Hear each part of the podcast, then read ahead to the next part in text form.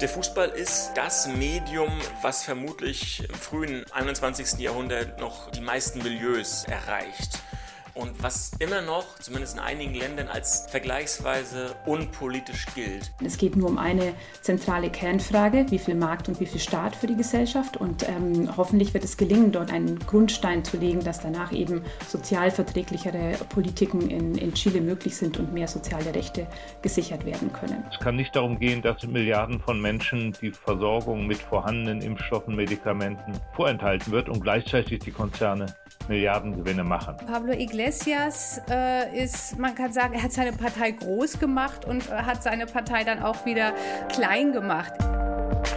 Blätter Podcast. Der Podcast von den Blättern für deutsche und internationale Politik und Detektor FM. Hi zu einer neuen Folge des Blätter Podcast. Schön, dass ihr dabei seid. Mein Name ist Helena Schmidt und wir sprechen in dieser Folge wie immer über vier ausgewählte Themen aus dem Heft der Blätter. Dieses Mal spreche ich zuerst mit dem Journalisten Ronny Blaschke über die tiefen Verstrickungen von Fußball und nationalistischer Politik. Dann über Chile und die Hoffnungen auf ein Ende des Neoliberalismus dort mit Simone Rehperger von der Friedrich-Ebert-Stiftung. Außerdem mit dem Publizist Andreas Zumach über die umkämpften Patente für die Corona-Impfstoffe, was er die globale Impfstoffapartheid nennt und über Spanien und die Niederlage des linken Hoffnungsträgers Pablo Iglesias mit der Journalistin Julia Macher. Und mit mir begrüßt euch hier wie immer ein Blätterredakteur oder eine Blätterredakteurin und in dieser Folge ist es Steffen Vogel. Hallo Steffen. Hallo, grüß dich. Und Steffen, noch kurz zu den Themen, die im Heft vorkommen, die wir hier nicht im Podcast besprechen. Bei euch ist im Juniheft auch wieder Klima ein Schwerpunkt.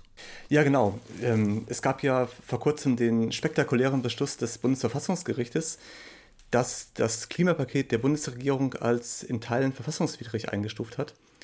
Und damit hat es erstmals so etwas wie ein Schutzrecht des Staates auch für den Klimawandel definiert.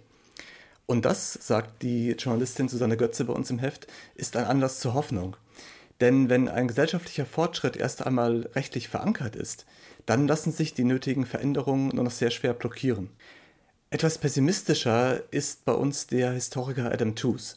Er blickt vor allen Dingen auf die USA, wo ja durchaus auch große Hoffnung herrscht, weil die beiden Regierungen im Gegensatz zu ihren Vorgängern den Klimaschutz nun endlich ernst nimmt und auch Milliarden Dollar dafür aufwendet. Manche sprechen ja sogar schon von ähm, den beiden Nomics, einem neuen wirtschaftspolitischen Paradigma. Aber, sagt Adam Tooze, die USA investieren immer noch weit weniger, als sie eigentlich könnten und vor allen Dingen, als sie müssten, wenn sie wirklich nachhaltig Weichen in Richtung Klimaschutz stellen wollen. Und noch viel grundsätzlicher argumentiert bei uns die Politikwissenschaftlerin Birgit Mahnkopf. Sie widmet sich vor allen Dingen dem Green Deal der EU und äh, sagt, dahinter steht im Grunde eine Idee eines grünen Kapitalismus. Aber innerhalb kapitalistischer Spielregeln, sagt zumindest Mahnkopf, lässt sich die Klimakrise einfach nicht lösen. Ein zweiter Block ist dann die anstehende Bundestagswahl, unter anderem mit einem Artikel von deinem Kollegen Albrecht von Lucke. Ja, genau. Die Bundestagswahl ist dieses Jahr ja vielleicht so spannend wie seit, keine Ahnung, 20 Jahren nicht mehr. Und Albrecht blickt voraus auf die Landtagswahl in Sachsen-Anhalt am 6. Juni, wo sich ja die AfD ein Kopf-an-Kopf-Rennen mit einer zunehmend verunsicherten CDU liefert, während äh, gleichzeitig die Grünen bei weitem nicht die Stärke haben, die sie bundesweit in den Umfragen haben und Sachsen-Anhalt oder auch äh, Ostdeutschland im Allgemeinen sind für Albrecht so etwas wie ein Labor der neuen Unübersichtlichkeit, was auch Folgen für die Bundestagswahl haben wird. Und diese Bundestagswahl könnten ja tatsächlich erstmals die Grünen gewinnen. Umso mehr lohnt es sich, sich etwas genauer mit ihrem Programm äh, zu beschäftigen. Und das macht bei uns der Politikwissenschaftler Benjamin Ewert, der sich die grüne Sozialpolitik einmal etwas näher ansieht. Ein anderes wichtiges Thema im Wahlkampf wird der angespannte Wohnungsmarkt sein, gerade nachdem der Berliner, der Berliner Mietendeckel ja als verfassungswidrig äh, eingestuft worden ist. Und äh, in unserer Ausgabe plädiert der Ökonom Ruven Reinke dafür, viel konsequenter über staatliche Eingriffe in den Markt nachzudenken, bis hin zur Vergemeinschaftung von Wohnraum. Das sind also die Themen Schwerpunkte Klima und Bundestagswahl. Welche Themen gibt es denn noch? Ja, wir schauen natürlich nach Indien, wo die Corona-Pandemie ja besonders verheerend wütet. und haben dazu einen Text der investigativen Reporterin Vidya Krishnan, die sehr leidenschaftlich äh, sich damit auseinandersetzt, welche Schuld der Hindu-Nationalismus an der, dieser Katastrophe in Indien trägt. Dann begehen wir den 20. Jahrestag des Afghanistan-Einsatzes der Bundeswehr. Und äh, Jürgen Trittin, der ehemalige Bundesumweltminister, der ja auch in der ersten Folge dieses Podcasts äh, zu Gast war. Stimmt, ja. Ja, so lange ist das schon her. Ähm, zieht eine kritische Bilanz dieses Einsatzes. Wir haben außerdem einen Text von Robert Krieg, einem Dokumentarfilmer, der im Rundfunkrat des WDR sitzt. Und er kritisiert, dass sich die öffentlich-rechtlichen Sender zu sehr an Quoten und an Marktmechanismen orientieren und darüber ihren Programmauftrag vergessen. Nicht zuletzt haben wir einen äh, Text der Schriftstellerin Dilek Çapçolu, die äh, beschreibt, unter welchem ungeheuren Druck die türkische Zivilgesellschaft momentan steht. Das also gibt's alles zu lesen im Juniheft. Danke dir für die Übersicht, Steffen. Gerne.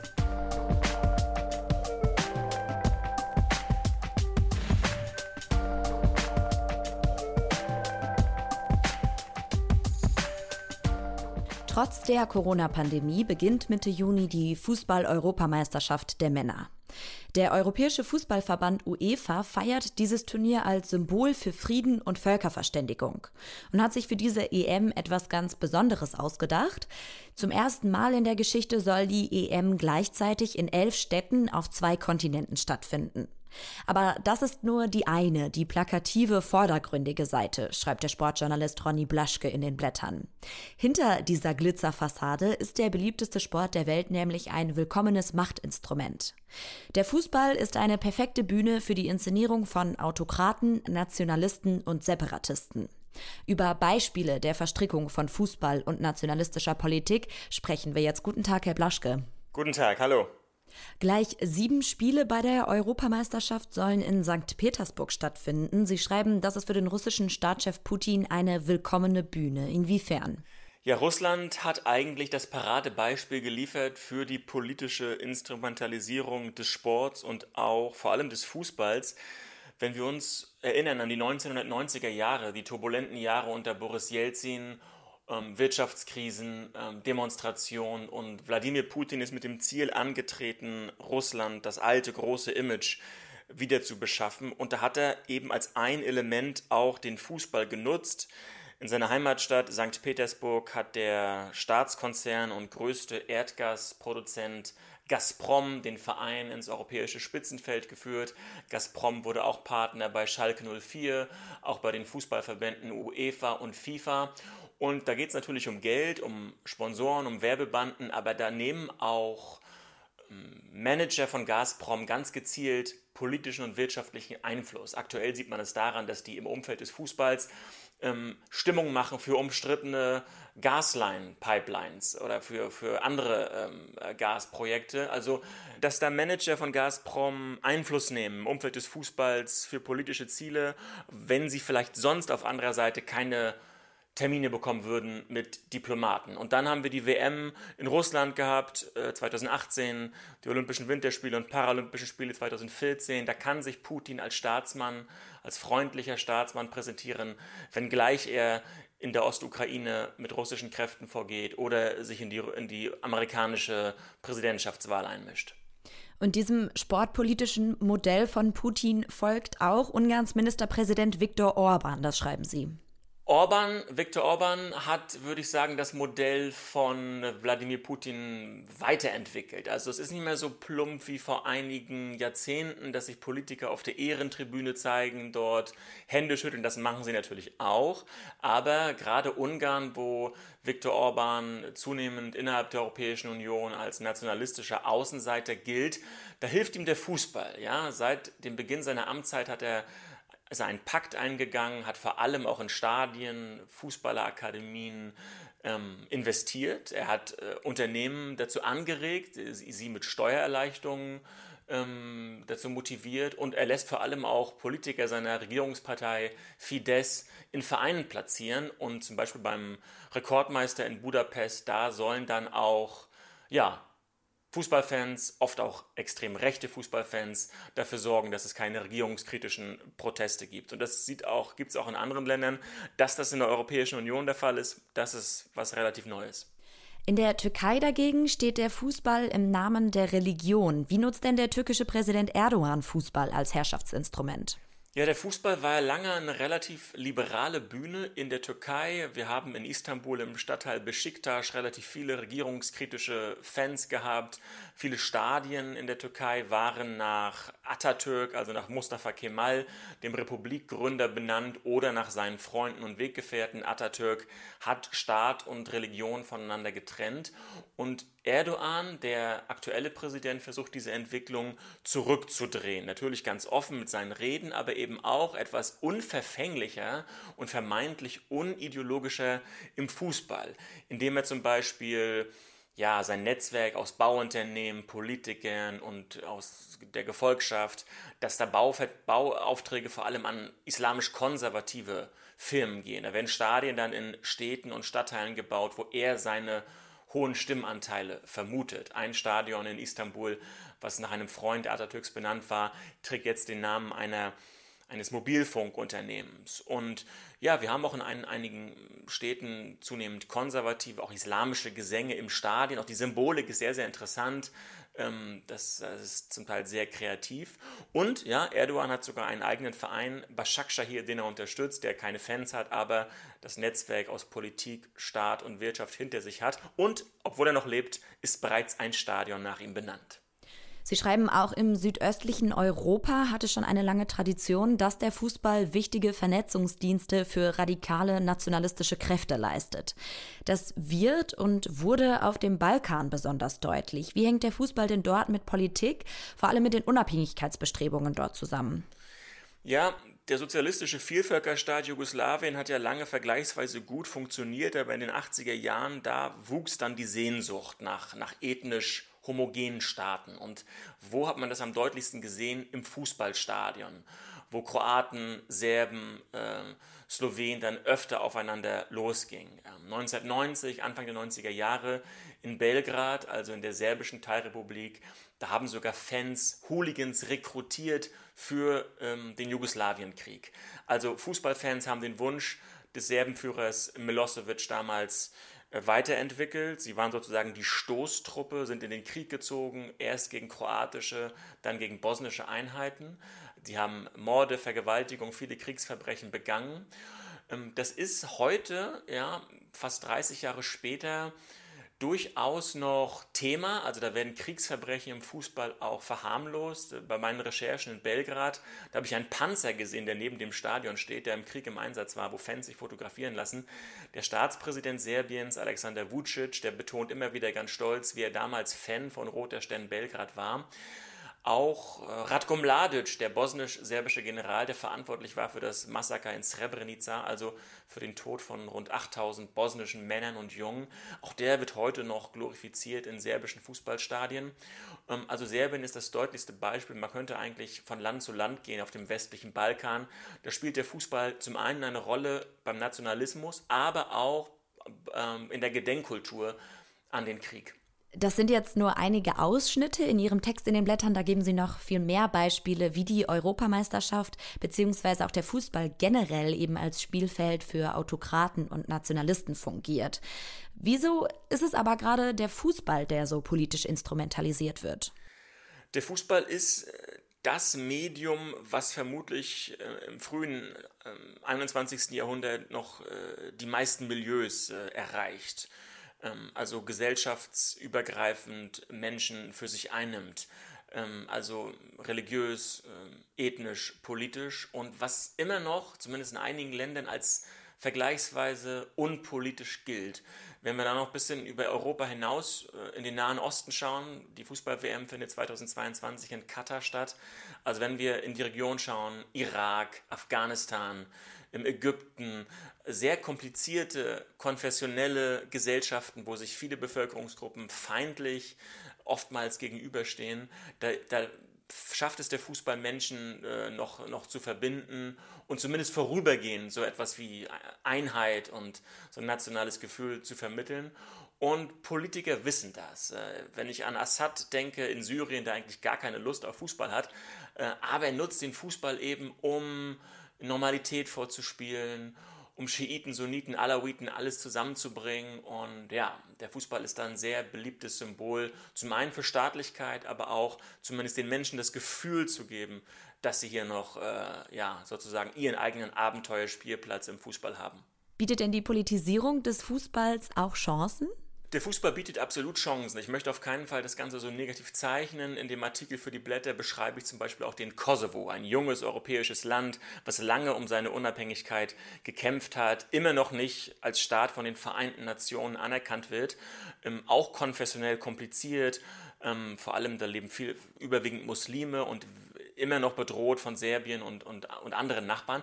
Aber der Fußball, ja, das junge Fußballnationalteam, es hätte sich fast für die Fußball-Europameisterschaft qualifiziert und erzeugt dadurch eben so eine Art gefühlte Staatlichkeit. Der, der Kosovo möchte Mitglied werden, äh, auch in, in, in großen globalen Organisationen, UNESCO oder bei Interpol oder äh, bei wirtschaftlichen Organisationen. Sie sind inzwischen Mitglied im Internationalen Olympischen Komitee, im Fußballverband FIFA und das hat die Kosovaren enorm gefreut. Und äh, ja, viele Menschen, die während des Kosovo-Krieges geflohen sind aus dem Kosovo, die in der Diaspora leben, auch in Deutschland, in Österreich oder in der Schweiz, die identifizieren sich über den Fußball jetzt wieder mit diesem einst sehr vom Krieg geschundenen Land. Und das können wir auch in ganz vielen anderen Ländern sehen, dass Fußball eine Art Nation Branding möglich macht. Das sagt der Sportjournalist Ronny Blaschke. Vielen Dank. Ich danke Ihnen.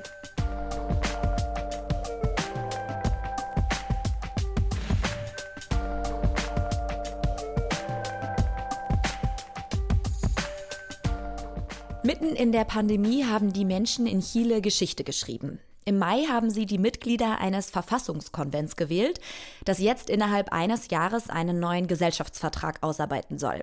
In ihren Händen liegen also die Zukunft des Landes und die Hoffnungen vieler Menschen. Denn die bestehende Verfassung, die stammt noch aus Zeiten der Militärdiktatur unter Pinochet. Die Verfassung endlich neu aufzusetzen, war eine zentrale Forderung der Proteste, die seit 2019 in Chile stattgefunden haben. Simone Rehperger ist Landesvertreterin der Friedrich-Ebert-Stiftung in Chile und berichtet in den Blättern von dort.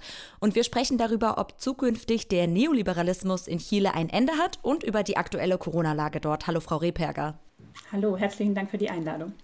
Blicken wir zuerst auf die Lage der Pandemie. Noch vor wenigen Wochen wurde Chile als Impfchampion gefeiert. Weit mehr als die Hälfte der chilenischen Bevölkerung ist schon geimpft. Mittlerweile ist aber die Neuansteckung wieder so hoch wie nie zuvor. Wie konnte das passieren? Ja, wie das passieren konnte, fragen sich im Augenblick auch alle Chilenen und Chileninnen. Und sie haben recht, die aktuelle Lage in Chile ist nicht gut. Chile ist seit Mitte März erneut ein Hochinzidenzland und seit Jahresbeginn hat sich die Zahl der Corona-Toten dramatischerweise verdoppelt. Also wir haben eine Situation, in der augenblicklich die Intensivbetten landesweit wieder zu über 95 Prozent belegt sind und auf der anderen Seite aber schon 60 Prozent der Bevölkerung erst geimpft sind und auch 50 Prozent bereits die zweite Impfung erhalten haben. Und Chile wurde vor wenigen Wochen noch gefeiert für diese effiziente und schnelle Impfstrategie. Und viele Chilenen sind heute deswegen tatsächlich fassungslos, wie sie von einer so starken zweiten ähm, Welle überrollt werden könnten. Das auch passt auf den ersten Blick nicht zusammen. Und dafür gibt es dann eigentlich eine, eine Reihe äh, von Erklärungen, denn Sie haben ja auch gefragt, wie das passieren konnte. Und das sind zumindest Vermutungen. Ähm, eine Vermutung ist, dass die Wirksamkeit des Impfstoffes, der in Chile vorwiegend eingesetzt wird, das ist der chinesische Impfstoff Coronavac, ähm, zu 90 Prozent wird der eingesetzt, einen ganz guten Schutz vor dem Originalvirus bietet.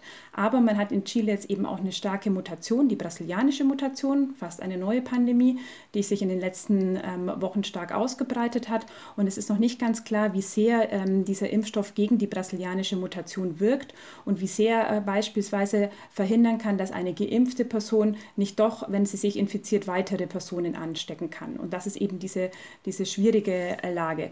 Und ein weiterer Grund, der, glaube ich, wichtig ist, wenn man auf Chile blickt, zu sehen, ist ähm, bezüglich der Pandemiebekämpfung auch die Armut. Es ist eben ein sozial gespaltenes Land und das ist auch eine Erklärung dafür, wieso sich die Pandemie weiter ausbreiten kann. Denn nicht alle Menschen können sich an die strikten Hygiene- und Lockdown-Regeln halten. Es haben tatsächlich nicht alle Menschen aus, ausreichend Geld zur Verfügung, um sich Masken zu kaufen, um Abstand zu halten, wenn sie äh, erkrankt sind oder auch um zu Hause zu bleiben und ähm, nicht doch versuchen, ihren Tageslohn zu verdienen. Es gibt Meinungsumfragen, die zeigen, dass 30 Prozent der Menschen trotz einer ähm, Corona-Erkrankung weiter zur Arbeit ähm, gegangen sind. Sie wussten von ihrem Ansteckungsrisiko, aber es ist einfach auch wichtig, die Familie zu ernähren, um über die Runden zu kommen. Und der letzte Punkt vielleicht noch, ähm, das sind die zu schnellen Lockerungen. Der Druck auf die, der Druck der Wirtschaft war sehr groß. Man hat eben schon auf, am Ende der ersten Welle, als die Zahlen noch nicht besonders weit unten waren, Tourismus, Shoppingcenter, Schulen, Kindergärten, Büros ähm, geöffnet. Das ging sechs Wochen gut und dann steckte man voll in der zweiten Welle. Diese Ungleichheit, die Sie gerade beschrieben haben, die Armut, die es gibt in Chile, die gab es schon vorher, gegen die wurde eben so protestiert und die hat sich durch die Pandemie eben nochmal verstärkt. Das heißt, wie sieht jetzt die Lebensrealität für viele Chileninnen und Chilenen gerade aus? Ja, was Sie sagen, stimmt. Also man spricht immer davon, dass Chile kein armes Land ist, aber ein sozial gespaltenes Land. Es ging immer um die 10 Prozent, für die das Entwicklungsmodell gut funktioniert und für die anderen 90 Prozent, die kaum über die Runden kommen. Und für die hat sich die Lage seit Ausbruch der Pandemie dramatisch verschärft. Ähm, ich möchte kurz drei Zahlen nennen. Ähm, neue Statistiken zeigen, dass im Augenblick nur noch 30 Prozent der Menschen drei Mahlzeiten am Tag haben. Also viele müssen sich plötzlich von solidarisch organisierten Suppenküchen ähm, ernähren und dort Schlange stehen. 55 Prozent, also mehr als jeder zweite Haushalt, gibt an, dass das Einkommen, das Geld, das man hat, nicht mehr bis zum Monatsende reicht, um die Lebenshaltungskosten zu decken, was sozusagen einem Abstieg gleichkommt. Und es sind neue Zahlen gerade eben als dritte Zahl veröffentlicht worden, dass allein in der Hauptstadt Santiago de Chile die Obdachlosigkeit um 230 Prozent seit Beginn der Pandemie gestiegen ist, weil eben viele Menschen ihre Miete nicht mehr zahlen können und deswegen ihre Wohnung verloren haben. Das Problem dahinter, das kritisieren auch Sozialverbände und Gewerkschaften an der chilenischen Regierung, dass es eben nach dem Prinzip funktioniert, der Markt wird gerettet und die Menschen werden eben vergessen. Das könnte sich ja jetzt mit einer neuen Verfassung ändern. Diese verfassungsgebende Versammlung, die wurde jetzt gewählt mit 155 Mitgliedern. Wie setzen die sich denn zusammen? Wer ist da vertreten? Ja, also am letzten Wochenende fanden, wie gesagt, jetzt die Wahlen statt. Ähm, und es sieht so aus, dass dieses Ergebnis tatsächlich ein politisches Erdbeben ist, denn es wurden vor allen Dingen unabhängige und keiner Partei angehörigen Vertreter in die verfassungsgebende Versammlung gewählt. 103 Sitze sind von ihnen belegt. Das bedeutet natürlich schon einen ähm, großen Ausdruck der Parteienkrise. Nur noch zwei Prozent der Chilenen und Chileninnen vertrauen Parteien und denken, dass sie ihre Interessen vertreten. Und deswegen haben sie sich ganz klar hier für Newcomer in der Politik entschieden, für Vertreter Vertreter der sozialen Bewegungen, der sozialen Proteste. Das ist eine ähm, der wichtigen Dinge, die man müssen muss, wer jetzt in diesem verfassungsgebenden Konvent sitzt. Das Zweite, und das ist tatsächlich auch weltweit historisch, ähm, es gab eine Quotenregelung. Die verfassungsgebende Versammlung ist paritätisch besetzt, also man hat zur Hälfte Männer und Frauen. Das ist ein großer Fortschritt. Und man hat auch 17 Sitzplätze für indigene Völker reserviert. Deren Rechte ähm, tauchen bisher in der alten Verfassung nicht auf. Das ist eben auch eine Neuheit, dass sie jetzt beteiligt werden ähm, in der Verfassung des neuen Gesellschaftsvertrages. Und wenn man sich die Profile der, der jetzt Menschen ein bisschen genauer anguckt, die reingewählt werden sind, dann sieht man eigentlich einen interessanten Mix von Personen, die sich eben für die äh, großen Herausforderungen des Landes einsetzen. Es sind sehr viele Umweltaktivisten und auch Umweltwirtschaftswissenschaftler dabei, die sich eben für die Frage nach Wasser und Ausgleich von äh, Wirtschaft und Klima- und Umweltinteressen einsetzen. Es sind ähm, 33 Frauen dabei, die ähm, feministischen Organisationen und Frauenorganisationen nahestehen und und äh, auch einiges an Sozialwissenschaftlern. Und wie läuft der Prozess jetzt ab? Das heißt, wie finden diese Menschen eine neue Verfassung? Der ähm, Prozess läuft jetzt folgendermaßen ab, dass ungefähr in vier Wochen, also so Mitte bis Ende Juni, die ähm, 155 Mitglieder des Konvents ihre Arbeit aufnehmen und dann haben sie neun bis zwölf Monate Zeit, eine neue Verfassung zu schreiben. Und ähm, wenn diese Verfassung dann fertig ist, werden sie diesen allen Chileninnen und Chilenen vorlegen und die haben in einem sogenannten Ausgangsreferendum dann nochmal die Möglichkeit darüber abzustimmen, ob sie diese neue Verfassung haben möchten oder nicht. Falls sie sie haben möchten, wird sie in Kraft treten und dann nächstes, Mitte nächstes Jahres ratifiziert werden. Ähm, falls man sich auf keinen Text einigt, weil es Blockaden im Konvent gibt ähm, oder weil im Referendum abgelehnt wird, dann bleibt die alte Verfassung in Kraft. Und dieses Szenario birgt natürlich viel gesellschaftlichen Sprengstoff. Jetzt klingt ja aber diese Versammlung, dieses Konvent sehr vielversprechend. Haben Sie denn Hoffnung in diese neue Verfassung? Wird Chile tatsächlich ein sozialeres und gerechteres Land werden dadurch? Ja, ich habe viel Hoffnung in diesen äh, Verfassungsprozess. Ähm, denn was man sieht, dass schon viele reformorientierte Kräfte und veränderungsorientierte Kräfte in den Konvent gewählt worden sind. Wer ähm, schlecht abgeschnitten hat bei den Wahlen, sind eher die Verteidiger des Status quo, eher rechtskonservative Parteien oder Unternehmer, die kandidiert haben, die jetzt außen vor sind. Ähm, und damit sieht man das, was die Gesellschaft fordert. Ungefähr 90 Prozent wollen eine neue Verfassung und das äh, Kräfteverhältnis spiegelt sich auch ungefähr so im Konvent wieder. Deswegen bin ich hoffnungsvoll, ähm, dass sich in Chile die grundlegenden Spielregeln zwischen Markt und Staat verändern werden. Und ich habe auch Hoffnungen, denn dieser Verfassungsprozess ähm, bietet ja einen institutionellen Ausweg aus einer jetzt schon lang anhaltenden Krise. Denn Sie wissen ja, dass ähm, seit Oktober 2019 Proteste auf den Straßen Chiles ausgebrochen sind. Landesweit haben sie sich verbreitet wie ein Lauffeuer und die Menschen sahen in dem Augenblick nur noch die Möglichkeit, ihrer Wut und Frustration Ausdruck auf der Straße zu verleihen. Und mit dem Verfassungsprozess ähm, bietet man jetzt wieder eine institutionelle demokratische äh, Problemlösungsstrategie an und deswegen ist er auch so wichtig. Und ich denke, es gibt ähm, noch einen Grund, hoffnungsvoll zu sein. Viele internationale Verfassungsexpertinnen und Experten, die sich mit Chile befassen, ähm, sagen, dass es in, meist in anderen Verfassungsprozessen um eine Reihe sehr viel schwieriger Fragen geht, um Religionsfragen, Grenzziehungen, indigene Konflikte und dass sie auch in sehr viel schwierigeren Kontexten stattfinden, zum Beispiel nach Kriegen oder Bürgerkriegen und dass man eigentlich in Chile eine ganz gute Chance hat, ähm, sich auf einen neuen Gesellschaftsvertrag zu einigen, denn es geht nur um eine zentrale Kernfrage, wie viel Markt und wie viel Staat für die Gesellschaft und das wird jetzt zu diskutieren sein in den nächsten zwölf Monaten und ähm, hoffentlich wird es gelingen, dort einen, einen Grundstein zu legen, dass danach eben sozialverträglichere Politiken in, in Chile möglich sind und mehr soziale Rechte gesichert werden können. Das berichtet Simone Rehperger aus Chile. Vielen Dank. Ja, herzlichen Dank für die Einladung. Auf Wiedersehen.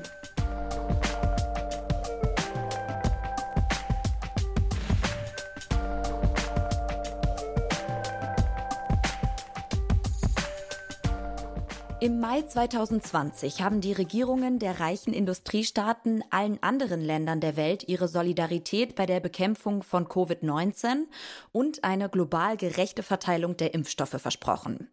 Wir haben hier im Podcast schon im August vergangenen Jahres, kein halbes Jahr nach diesem Versprechen, von Marco Alves von Ärzte ohne Grenzen gehört, dass dann doch ziemlich schnell ein Wettlauf um die Corona-Impfstoffe begonnen hat, der so gar nichts mehr mit globaler Solidarität zu tun hatte. Mittlerweile ist die Hälfte aller schon verabreichten Impfungen in den G7-Staaten inklusive der EU erfolgt, während im Großteil der UNO-Staaten noch keine einzige Person geimpft wurde. Weil sie genau diese Situation befürchtet hatten, haben Indien und Südafrika schon im September vergangenen Jahres bei der Welthandelsorganisation beantragt, dass die großen Pharmakonzerne ihre Patentrechte vorübergehend aussetzen sollen, damit eine deutlich höhere globale Produktion und schnellere, gerechte Verteilung von Impfstoffen möglich wäre. Über die umkämpften Patente schreibt der Journalist und Publizist Andreas Zumach in den Blättern und nennt die Situation die globale Impfstoffapartheid. Und mit ihm spreche ich. Guten Tag, Herr Zumach. Guten Tag. Auch US-Präsident Biden hat sich ja jetzt dafür ausgesprochen, die Patente an Impfstoffen freizugeben, um ärmeren Ländern im Kampf gegen die Pandemie zu helfen. Die EU-Kommission und die deutsche Bundesregierung, die lehnen die Aussetzung der Patentrechte aber ausdrücklich ab. Mit welcher Begründung? Die zentrale Begründung ist, dass die Konzerne, die über diese Patente verfügen, dann um ihre Gewinne äh, geprellt würden, weil sie angeblich Milliarden investiert hätten und dass dann auch für die Zukunft keine Anreize mehr bestünden, für die Konzerne Medikamente oder Impfstoffe zu entwickeln. Eine zweite Behauptung ist von Außenminister Maas vorgetragen, eine Aussetzung der Patente sei kurzfristig keine Lösung, aber diese Behauptung nun über acht Monate, nachdem Indien und Südafrika diese Aussetzung bei der Welthandelsorganisation beantragt haben, ist natürlich fast zynisch. Dieses erste Argument, dass die Pharmaindustrie um ihre Gewinne geprellt werden würde, das halten Sie für eine falsche Behauptung. Wieso? Ja, nicht nur ich halte das für eine falsche Behauptung, sondern alle, die sich wirklich mit den Fakten befasst haben.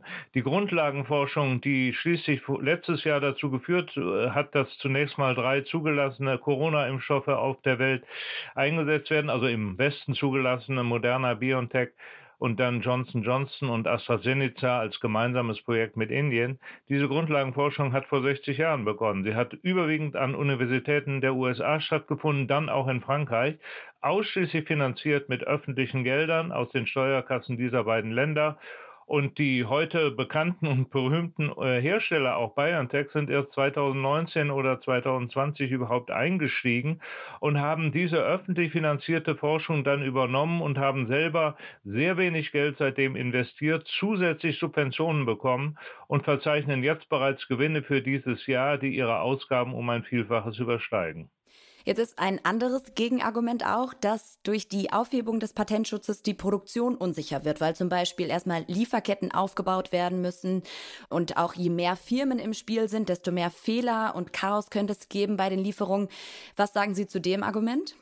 Auch dieses Argument ist nicht haltbar. Erstens gibt es ja eine erfolgreiche Kooperation zwischen dem Norden und dem Süden. Das ist die zwischen Oxford AstraZeneca, einem britischen Konzern, mit dem äh, Institut für Impfstoffe in Indien. Dort wird äh, in großen Mengen und sehr verlässlich produziert. Zweitens, Indien hat auch schon vor dieser Corona-Pandemie einen Großteil der auf der Welt eingesetzten Impfstoffe und auch Medikamente hergestellt, auch sogenannte Generika für äh, AIDS-Erkrankte. Da gibt es überhaupt keine Probleme bisher. Dass die Herstellung von Corona-Impfstoffen nicht einfach ist, dass Sie und ich das in unserer Küche machen könnten, ist zugegeben. Nur wir rechnen ja und müssten auch, wenn wir global denken, nicht nur bis zum Ende dieses Jahres denken, wo möglicherweise alle Bürgerinnen Deutschlands und der EU, so sie denn wollen, äh, vollständig geimpft sein können, sondern wir müssen ja, wenn wir diese Pandemie überwinden wollen, global denken. Und wenn wir im jetzigen Tempo weitermachen, äh, wird Südafrika in etwa äh, sieben Jahren vollständig geimpft sein. Das heißt, wenn mit diesem Argument, was Sie zitiert haben, immer wieder hinausgezögert wird, dass man eben Produktionsstätten auch in anderen Teilen des Landes ermöglicht, durch die Überlassung von Patenten und von Technologie, durch Hilfe, so wie AstraZeneca es äh, mit dem indischen Institut ja praktiziert, dann schiebt man das Problem natürlich immer weiter hin. Natürlich geht das nicht von heute auf morgen, aber wenn man im September damit angefangen hätte, hätten wir heute zusätzliche Produktionsstätten, zum Beispiel in Südafrika, auch in Brasilien. Eigentlich wurde auch die sogenannte COVAX-Initiative von der WHO und der EU-Kommission gegründet, um eben für eine gerechtere Verteilung zu sorgen. Die Idee war, dass alle Staaten der Welt in einen gemeinsamen Fonds einzahlen und aus diesem Fonds dann gebündelt Impfstoff für alle eingekauft werden. Was ist denn aus diesem Plan geworden? Das war ja die Absichtserklärung bei der Generalversammlung der Weltgesundheitsorganisation Mitte Mai 2020. Äh, COVAX hat diese Zielsetzung, nur erstens bräuchte COVAX dafür deutlich mehr Geld, als es bis heute bekommen hat. Da fehlen gut nochmal 20 Milliarden äh, von den 27 Milliarden, die damals versprochen wurden. Da sind die reichen Länder im Rückstand mit ihren Versprechen. Aber selbst wenn dieses Geld da wäre, COVAX kann auch nicht mehr Impfstoffe global verteilen als tatsächlich produziert werden. Damit kommen wir wieder zu dem Ursprungsargument der Aussetzung der Patente zurück. Aber kann man nicht zum Beispiel sagen, dass aus diesem COVAX-Fonds die Patentrechte von den Firmen abgekauft werden, von den Pharmakonzernen und dann eben weiterverteilt werden, diese Patente? Dann wäre ja zumindest auch das Argument ausgehobelt, dass eben die Pharmakonzerne um ihre Gewinne geprellt werden. Das wäre eine Variante, dass die reichen Industriestaaten und ihre Regierung sagen, wir kaufen den hier betroffenen Unternehmen die Patente ab. Wir reden ja im Moment nur von zweien, die dann betroffen wären oder dreien jetzt mit Johnson Johnson im Westen, wenn wir mal die chinesischen und russischen im Moment außer Acht lassen. Also äh, sie, kompensieren Sie für die Ausgaben, die Sie nun tatsächlich gehabt haben oder angeblich gehabt haben. Aber das tun die Regierungen ja nicht. Natürlich wäre es eine Möglichkeit, äh, mittels der COVAX-Initiative genau das zu tun, aber das passiert nicht.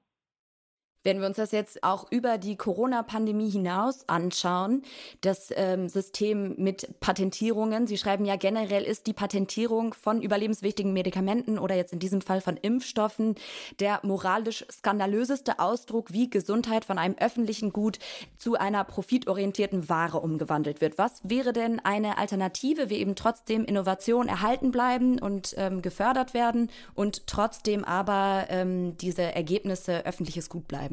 Also ich will dieses Argument nochmal begründen. Es finden ja seit 1947 sogenannte Handelsvereinbarungen statt über die sogenannte Liberalisierung des Welthandels. Die fanden im allgemeinen Zoll- und Handelsabkommen statt bis 1995. Seitdem ist das übergegangen in die Welthandelsorganisation. Und Anfang der 90er Jahre haben die großen Industriestaaten, die wichtigsten Wirtschaftsblöcke, das waren damals die USA, die EU, Japan und Kanada, durchgesetzt, dass eben auch sogenannte intellektuelle Besitzrechte als Handelsware in Verträgen verankert werden. Die Initiative dafür ging übrigens aus von dem amerikanischen Pharmakonzern Pfizer, der dazu ein äh, eine Bündnis mit neun großen Konzernen gebündelt hat und es erreicht hat, dass die Priorität der US-amerikanischen Handelspolitik damals genau darauf ausgerichtet war, eben sogenannte intellektuelle Besitztümer sich patentieren zu lassen. Das gilt nicht nur für den medizinischen Bereich, sondern auch für viele andere, auch etwa für Saatgüter, die seit Jahrtausenden in Indien oder anderen Ländern des Südens von den Bauern gezogen wurden, benutzt wurden und die sich jetzt westliche Unternehmen patentieren ließen. Und 95 dann eben die Patentierung auch von Medikamenten. Äh, und das hat vor allem in der AIDS-Krise dazu geführt, ähm, dass Millionen vor allem von betroffenen Afrikanern und Afrikanern keine vorhandenen Medikamente bekommen haben, weil den Ländern, die preiswerte Generika der westlichen äh, Produkte herstellen konnten, das waren damals Indien, Thailand, Brasilien, Südafrika, verboten war, diese in bedürftige Länder des Südens zu verkaufen. Nur ein, ein Beispiel, ein AIDS-Präparat eines westlichen, also Schweizer, deutschen, amerikanischen, britischen, japanischen Pharmakonzerns kostete damals pro Jahr etwa 15.000 Dollar und die Inder boten es an für 300. Und unter dem Druck dieses Skandals ist dann 2001 in der Welthandelsorganisation wenigstens diese Regelung zur Aussetzung von Patenten beschlossen worden, die jetzt aktuell wieder ansteht, die allerdings immer dann einen Antrag und einen einstimmigen Beschluss aller 164 Mitgliedsländer äh, bedarf. Ich finde es grundsätzlich falsch, überlebenswichtige Güter, dazu gehören Medikamente und auch Impfstoffe, zu privatisieren als Besitz äh, natürlich kann man äh, ein Modell entwickeln, wo die Länder oder die Firmen, die nun tatsächlich Geld in Forschung und Entwicklung gesteckt haben, dafür kompensiert werden. Das ist allemal richtig, aber es kann nicht darum gehen, dass die auf Dauer, und zwar von ihnen bestimmter Dauer, diese Patente besitzen und damit Milliarden von Menschen die Versorgung mit vorhandenen Impfstoffen, Medikamenten vorenthalten wird und gleichzeitig die Konzerne Milliardengewinne machen. Also ähm, Moderna äh, und BioNTech haben bereits im ersten äh, Quartal dieses Jahres mehr Geld äh, verdient und ihren Umsatz zum Teil verhundertfacht im Vergleich zum letzten Jahr wegen der jetzt auf dem Markt befindlichen Corona-Impfstoffe. Das sagt Andreas Zumach. Vielen Dank. Danke Ihnen.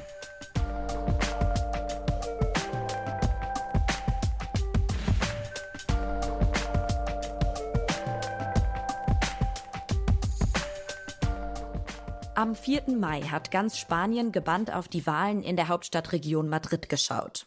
Denn obwohl es nur Regionalwahlen sind, haben sie landesweite Bedeutung. Gewonnen hat die konservative Partei Partido Popular. Für die Linkspartei Podemos war Parteigründer und Chef Pablo Iglesias ins Rennen gegangen. Weil er aber nur sieben Prozent der Stimmen geholt hat, hat er sofort nach der Wahl seinen Rücktritt von allen Ämtern und von der politischen Bühne verkündet. Das kam überraschend, denn noch vor nicht allzu langer Zeit wurde Iglesias noch als Hoffnungsträger der europäischen Linken gefeiert. Die Journalistin Julia Macher berichtet in den Blättern aus Spanien und mit ihr spreche ich. Guten Tag, Frau Macher. Guten Tag. Wieso ist denn der einstige Hoffnungsträger Iglesias jetzt so gescheitert? Ich glaube, da gibt's äh, zwei Ursachen dafür. Und die eine Ursache liegt in der Person von Pablo Iglesias und die andere in seiner Partei. Ähm, Pablo Iglesias äh, ist, man kann sagen, er hat seine Partei groß gemacht und äh, hat seine Partei dann auch wieder klein gemacht. Er war ja nach der Gründung 2014 hat er ja zusammen mit, mit, mit Gleichgesinnten zu einem rasanten Sturm auf, auf Spaniens Institution äh, gerufen. Seine Partei kam vom Stand aus ins Europaparlament, äh, dann in den spanischen Kongress. Zeitweise äh, war es die Partei, äh, wo in Umfragen die meisten Wähler gesagt haben, wenn am nächsten Sonntag Wahlen wären, würden wir da ihr Kreuz machen. Pablo Iglesias ist ein sehr sendungsbewusster Politiker, ein charismatischer Politiker und er ist ein Politiker, der polarisiert. Und dieses Polarisieren hat ihm in der ersten Zeit sehr genutzt. Die erste Zeit ist äh, die Zeit, als Spanien noch sehr von den Folgen der Finanzkrise äh, gezeichnet war, als es eine breite äh, Protestbewegung gab. Da ähm, hat eben dieses Polarisieren genutzt, weil der eben, weil Podemos dann quasi die, die, ja, die große äh, Protestpartei war. Aber äh, jeder Polarisierer hat natürlich auch viele Feinde und äh, die Feinde mehrten sich und wurden auch immer lautstarker, was zum Teil auch daran liegt, dass Podemos eben keine Protestpartei mehr ist, sondern jetzt Teil der spanischen äh, Linkskoalition und als solche eben auch auf der Regierungsbank sitzt. Und dadurch, äh, denke ich, hat dieses Negativ-Image von, von Pablo Iglesias, dieses ehemalige ja, Retter-Image, wenn man so sagen will, äh, überragt oder weggewischt. Und das äh, hat erklärt auch teilweise sein Scheitern jetzt bei den Madrid-Wahlen. Jetzt galt Podemos vielen auch als Erbin der sogenannten Empörtenbewegung, die Mitte Mai vor genau zehn Jahren begonnen hat. Sehr viele junge Menschen haben damals in Spanien gegen die Perspektivlosigkeit, gegen den Stillstand in den Institutionen und gegen Korruption protestiert und damals auch weltweite Beachtung dafür gefunden. Was bleibt denn von dieser Bewegung heute noch? denke, in der Parteipolitik selbst, zumindest auf nationaler Ebene, ist es schwer, so jemanden wie den Erben dieser empörten Bewegung zu finden. Da hat sich Podemos ja dazu stilisiert, aber letztlich war Podemos doch eher ja Nutznießerin dieser empörten Bewegung des, des 15. Mai, des 15 Emme, wie sie hier in Spanien heißt, als eigentliche Erbin. Wenn man nach äh, politischen oder nach parteipolitischen Erben von der empörten Bewegung sucht, wird man die eher auf lokaler Ebene finden, auf kommunaler Ebene. 2015 gab es in Spanien Dutzende von Rathäusern, die von, wo die Bürgermeister oder Bürgermeisterinnen von linksalternativen Bündnissen äh, gestellt wurden. Dazu gehörten auch Barcelona und äh, Madrid. Und die Bürgermeisterinnen, Bürgermeister oder die Leute aus der Liste, die kamen tatsächlich aus der empörten Bewegung. Das waren Aktivisten, deren Kollektive durch diese Welle der Empörung, die damals durch das Land schlappte, großen Zuwachs bekommen haben. Das berühmteste Beispiel ist äh, vielleicht Ada Colau, die Bürgerme jetzt auch noch Bürgermeisterin aus Barcelona, die Wohnraumaktivistin war. Das ist vielleicht das Erbe auf, auf parteipolitischer, institutioneller Ebene. Und dann ähm, gibt es auch noch Nachwehen in der Gesellschaft. Es sind ja damals nach 2011 in ganz vielen Kommunen so kleinere Projekte entstanden, Gemeinschaftsgärten, äh, Nachbarschaftshilfen. Und dieses Gewebe oder dieses Netzwerk, was sich da entwickelt hat, das überdauert. Das kann man auch jetzt noch teilweise finden, aber es hat natürlich sehr viel von seinem Schwung und auch von seiner ja, erneuernden Kraft, die es damals hatte, verloren blicken wir auf die Siegerin der Wahl in Madrid, die konservative Isabel Díaz Ayuso. Sie konnte ihr Ergebnis im Vergleich zu 2019 dieses Mal noch verdoppeln. Sie wurde in ihrem Wahlkampf auch mit dem ehemaligen US-Präsidenten Trump verglichen. Das heißt, sie hat auch sehr polarisiert. Wieso hat sie so einen Erfolg gehabt und was sagt ihr Sieg auch über die Stimmung in Spanien aus? Ich glaube, sie hatte aus den gleichen Gründen ähm, Erfolg, aus denen auch Trump Erfolg hatte, weil sie eben auf ziemlich simple populistische äh, Parolen gesetzt hat zu einer Zeit, in der sich offensichtlich große Teile der Bevölkerung äh, danach gesehnt haben. Ähm, Madrid war einer der oder ist einer der Hotspots, äh, Hotspots der, der Corona-Epidemie äh, gewesen. Trotzdem hat Ayuso in der Region nur relativ äh, wenig Restriktionen umgesetzt und hat diese Politik äh, als Wirtschaftsförderung verkauft und hat sie als Politik der Freiheit verkauft. Und dieser Begriff Libertad, Freiheit, der tauchte während des gesamten äh, ja, Wahlkampfs auf. Äh, und damit hat sie einen Nerv getroffen. Also indem sie ein großes Konzept jetzt ganz ähm, simpel an den, an den Zeitgeist eigentlich äh, angepasst hat. Und das ist schon ähm, ja, charakteristisch äh, für, für die Stimmung in Spanien, dass äh, man mit solchen ähm, ja doch eher simplen äh, Konzepten durchkommt und es zeugt von einem weit verbreiteten Unmut, den es gibt. Ähm, und dieser Unmut und diese diese Wut auf, auf, auf das System oder dieses Unzufriedensein mit dem System, die hat, äh, auch wenn es andere Leute sind, schon auch Ähnlichkeiten mit der Empörung oder dem Ärger, der 2011 durch das Land schlappte. Beides waren eben Ergebnisse von Krisen, auch wenn die Träger dieser Empörung vielleicht dann doch andere sind. Jetzt steigt mit der Regionalwahl in Madrid auch der Druck auf die Minderheitsregierung des Ministerpräsidenten Pedro Sanchez. Was bedeutet denn die Wahl in Madrid für die Zentralregierung? Heißt es jetzt das Ende der Regierung Sanchez? Nee, das glaube ich nicht. Wenn man auch die, Reaktion von Pedro Sanchez angeguckt hat, als äh, Pablo Iglesias bekannt gegeben hat, dass er aus der Regierung aussteigt, um in den Madrider Wahlkampf einzusteigen, da wirkte Sanchez, äh, ja, vielleicht kann man es überspitzt sagen, etwas erleichtert. Äh, Sanchez äh, hat ist ja eher ein Politiker aus einer ganz klassischen, traditionellen Partei.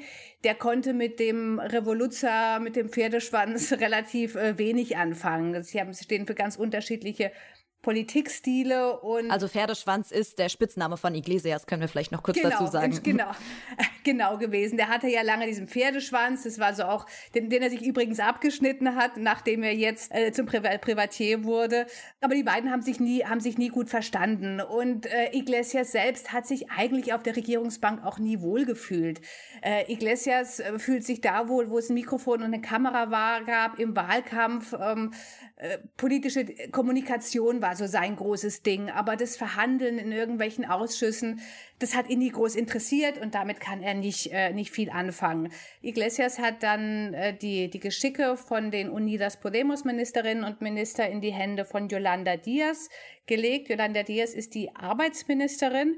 Und sie ist im Gegensatz zu Iglesias eben schon eine klassische Parteipolitikerin. Sie gilt als gute Verhandlungspartnerin, wird im Kabinett auch von der PSOE, von den Sozialdemokraten geschätzt. Deswegen äh, ist die Linkskoalition trotz des Rückzugs von Iglesias eigentlich gesichert. Das sagt die Spanien-Korrespondentin Julia Macher. Vielen Dank. Bitte gerne. Und zum Schluss geben wir noch immer eine Aussicht auf das kommende Heft, das Ende Juni erscheinen wird. Steffen, kannst du schon sagen, was drin sein wird? Ja, wir werden in den Nahen Osten schauen, wo ja jetzt die Waffenruhe zwischen Israel und der Hamas in Kraft getreten ist. Und wir werden uns fragen, was dieser erneute Konflikt für den Nahostkonflikt im Allgemeinen, aber auch für die Perspektive einer Zwei-Staaten-Lösung äh, bedeutet. Dann werden wir uns einmal näher ansehen, wie es um den britischen Rechtsstaat unter der Regierung von Boris Johnson bestellt ist. Das werden also die Themen in der Juli-Ausgabe der Blätter sein. Danke euch fürs Zuhören und wenn ihr Anregungen für diesen Podcast habt oder eine Frage, dann schickt uns gerne eine Mail an podcast.blätter.de, Blätter mit AE geschrieben. Bis dahin, macht's gut und tschüss Steffen. Bis dann.